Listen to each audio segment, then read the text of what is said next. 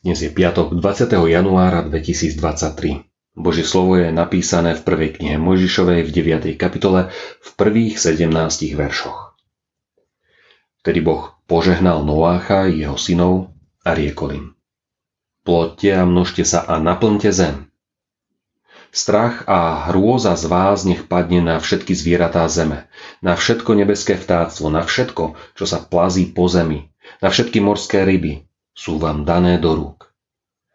Nech vám slúži ako potrava všetko, čo sa hýbe, čo je živé. Ako kedysi zelené byliny, teraz vám dávam všetko. Len meso s krvou, jeho dušou nesmiete jesť.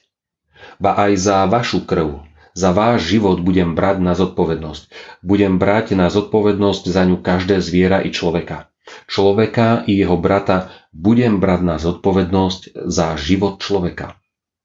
Ak niekto prelieva ľudskú krv, tomu nech človek preleje jeho krv. Lebo Boh učinil človeka na Boží obraz. Vy však plodte a množte sa. Hýbte sa na zemi a množte sa na nej. Potom Boh riekol Noáchovi a jeho synom, čo boli s ním. Aj hľa, ja ustanovujem svoju zmluvu s vami a s vašim budúcim potomstvom.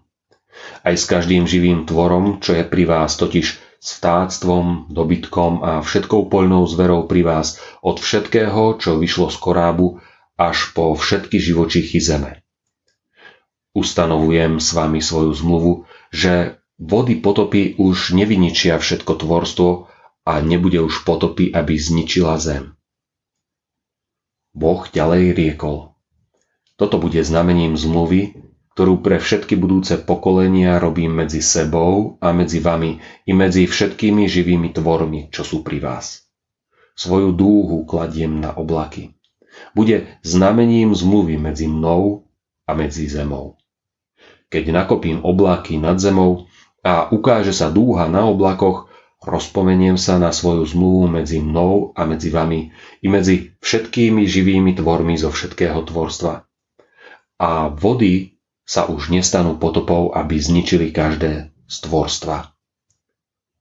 Keď bude dúha na oblakoch, pozriem sa na ňu.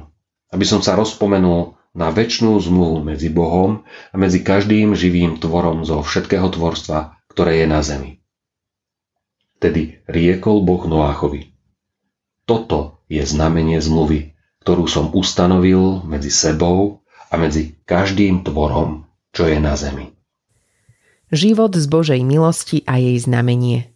Spasení vyšli z korábu. Boh tvorí nový začiatok, obnovuje život na zemi. Žehná Noáchovej rodine, láske, intimite, plodeniu. Veď bez Božieho požehnania nie života ani budúcnosti pre ľudstvo. Boh tiež spestruje ľuďom jedálniček – do potopy bol vegetariánsky, zvieratá boli zabíjane iba na obetovanie.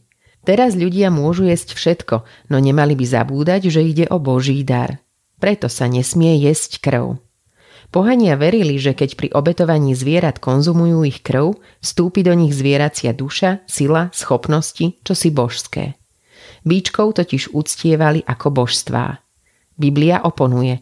Životnú silu máme od Boha, z ničoho iného a krv človeka, ľudský život je nedotknutelný.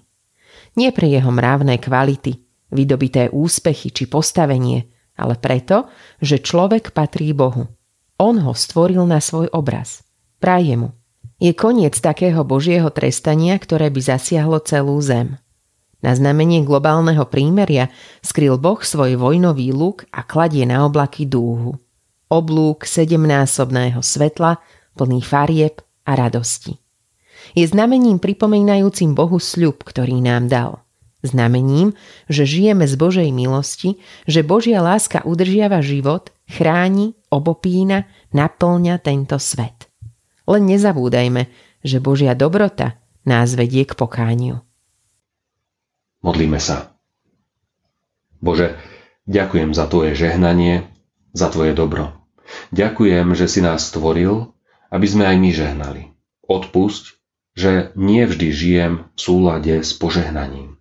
Odpusť kliatby, ktoré vyslovujem v hneve.